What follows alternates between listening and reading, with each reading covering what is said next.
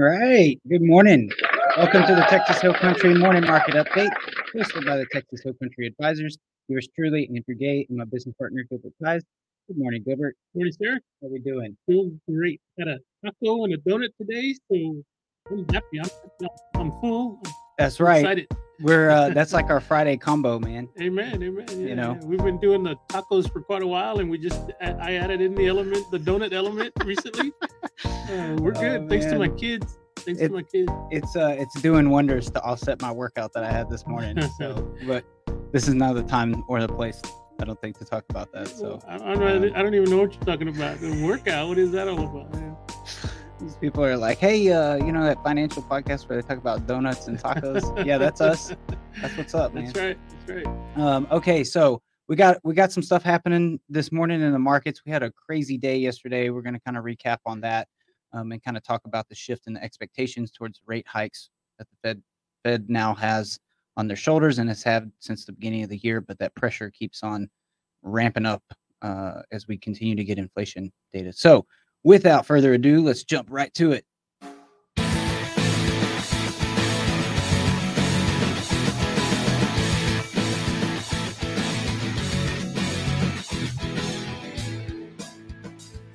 Securities and investment advisory services offered through Next Financial Group, member FINRA/SIPC, Texas Hill Country Advisors, not an affiliate of Next Financial Group. This material is not intended as an offer or solicitation for the purchase or sale of any security or other financial instrument. Past performance does not guarantee future performance. All the views expressed are those of Andrew Gay, Gilbert Ties, and Texas Hill Country Advisors, and not those of Next Financial Group. The S&P 500 is a market cap weighted index composed of common stocks of 500 leading companies and leading industries of the U.S. economy, and the Dow Jones Industrial Average is a price weighted index of 30 actively traded blue chip stocks. All right, there's our slap sound. Marcus got slapped around like a redheaded stepchild yesterday. It did, and even though we closed positive, the market's still getting slapped around. Now, historically, October is the most volatile month for stocks. Follow September, and September is historically like the worst month for stocks. Yes. So, the market is living up to that stereotype this week for sure.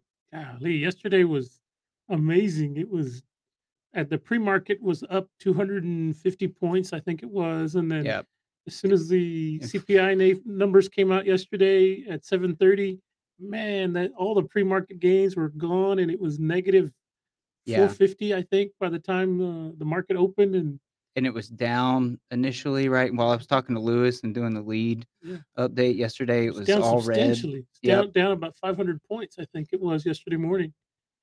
And then for whatever reason, in mid-morning, things started turning around. I think by 11 o'clock, it was starting to go positive.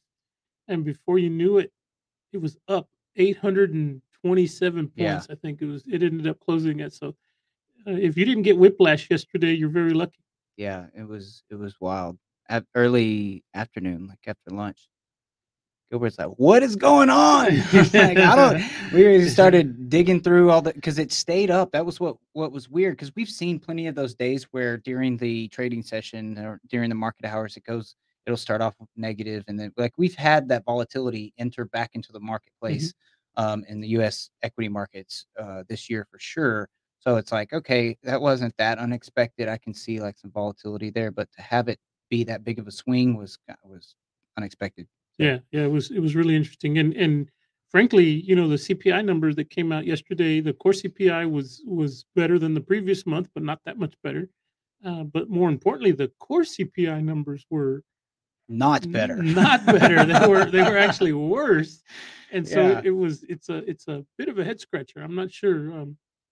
All I think I can say for sure about yesterday is that with the numbers that came out yesterday for CPI, core, and headline numbers, the Feds are going to raise interest rates for sure, 75 basis points in November. That's the next meeting. And I think it's also very likely that they'll do 75 basis points in December. That's right. And great segue there, Gilbert. Let's see what we're looking at. So, I called it. That's right. So now the last time we looked at these numbers, we watched these go from, oh gosh, I don't know, like I think it was started at 60 something percent. Yesterday they were, 80 380s, and now we're in the 90s. So 96% for a 75 basis point rate hike or 0.75% rate hike at the November 1st and 2nd meeting by the Fed. By the end of the year, we're looking at 75 basis point rate hike at the December meeting. Now, this is where the expectation shifted, and we talked a little bit about this on the show yesterday, but these numbers were not like these probabilities that the markets has priced in through this CME Group FedWatch tool that we use. These were not like this in the last couple of days. These are all in reaction to that inflation number we got yesterday. So now the markets are saying, hey, instead of that 0.5% rate hike that we thought was going to happen into the Fed December meeting, now we think that there's a 70% chance, 71.6% chance that it's going to be a 75 basis point hike, which means markets have to readjust, reprice to try to recalibrate that expectation. And then let's go over to the Fed because February meeting, because what we had previously said was, and what the market had priced in was 75 basis point hike in November, 0.5% hike in December, and then a 0.25% or 0.25% hike in February. And now we're not, it's looking like, let's see, this one actually still has a 25 basis point hike priced in at a 55% chance in February. But what really changed was in the December expectation. So either way, there's got to be some adjustment there with the markets and the expectations around those interest rates. So that's kind of where we stand with that. And then last but not least, we wanted to mention on the data front this morning, like Gilbert just mentioned, and we talked about yesterday, we got the inflation number from yesterday, but we got retail sales this morning, speaks to the strength of the U.S. consumer that came in a little hotter than expected, a little stronger than expected. So that's overall probably good for the economy, but it still can complicate that story about the Fed trying to cool off the economy as they raise interest rates. And then finally, we got some interest rate expectations or inflation expectations, over the next 3 or 5 year period. University of Michigan does some of those studies.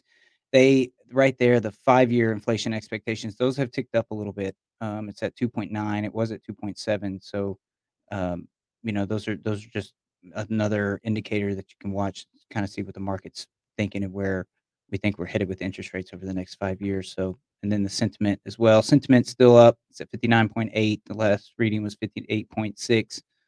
So consumers still hanging in there despite the more than stubborn labor market that doesn't seem to budge as far as unemployment and jobs gains go. We haven't seen too much of that move there. So the Fed's got this weird conundrum of trying to figure out how to cool off inflation with hiking interest rates. But at the same time, they're doing that amidst the strong job market and the housing market that has been declining since the beginning of the year. So historic and interesting times, to say the least. Yeah, it's always a little different than it was last time. Right. Whatever last time was, that's right. Whatever we're comparing it to. Well, and it's like, it's important, I think, to talk about some of that and just try to assess where we're at, only because you have a lot of noise, right? And we talk about that all the time, and it's important to have a financial plan wrapped around what you got going on. But so things like this don't freak you out. That's exactly right. And you have someone that kind of has, not necessarily their head on straight, but like they're in touch with the facts and like the not so much of the noise, right? So right. It's just, it's helpful to have that as a resource. Yeah, when you get distracted at times like these with all these negative headlines and fear and doom and gloom, it's really, really hard to focus on the long term.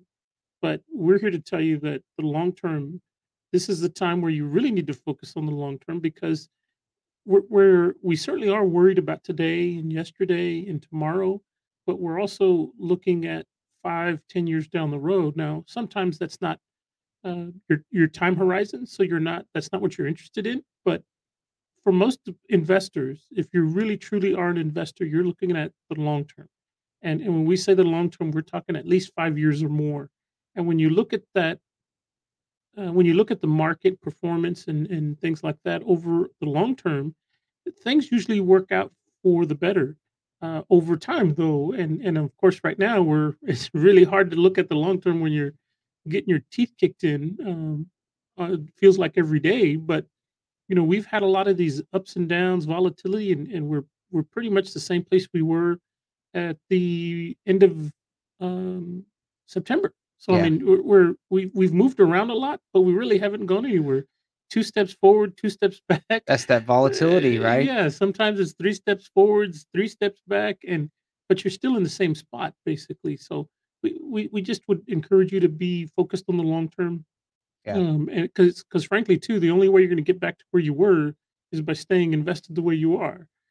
Maybe once you get back there, then maybe you reevaluate. But we would submit to you that right now there's a lot of noise. Focus on the long term. You should be fine. Andrew and I are investors just like everybody else out there. Right. And I can assure you we're taking our lumps just like everybody else, but we're focused on the long term and we know things will improve. And I think intuitively all of us know that things will improve. It's just a matter of when. That's right. Right. And if anybody figures out that answer out, you be sure to let us know. That's right. Yeah, please do. It would really be helpful for us so we could share that with everybody else. Yeah, it would be. And a little shout out to our picture back there in the background. We hung it up instead of leaning it on the desk. Yeah. Look at that. It looks pretty good from here. I would tell you from a DISC assessment standpoint that 17% of people would have been apt to noticing that. Yeah, I'm really surprised. We did a pretty decent job of that, hanging that up the other day. Yeah. And shout out to you, Andrew, too, for getting that ticker scrolling through there. You've added several elements to our podcast here recently that have really turned it into something pretty cool. Yeah. So thank you guys for watching. We're on all the podcast spots now. So if you have access to like Apple Podcasts, Google Podcasts, all of those things, Spotify, iHeartRadio, YouTube, LinkedIn, and Facebook. So we're in all those spots. So we're not hard to find. Please interact with us. Send us some messages. Let us know what you want to hear from us. We do the market updates daily in the evening on Mondays and in the mornings, Tuesdays through Fridays. So please, the more interaction, the better. We really appreciate your viewership and your participation. And thank you for supporting us. And we will see y'all next week. Have a good weekend.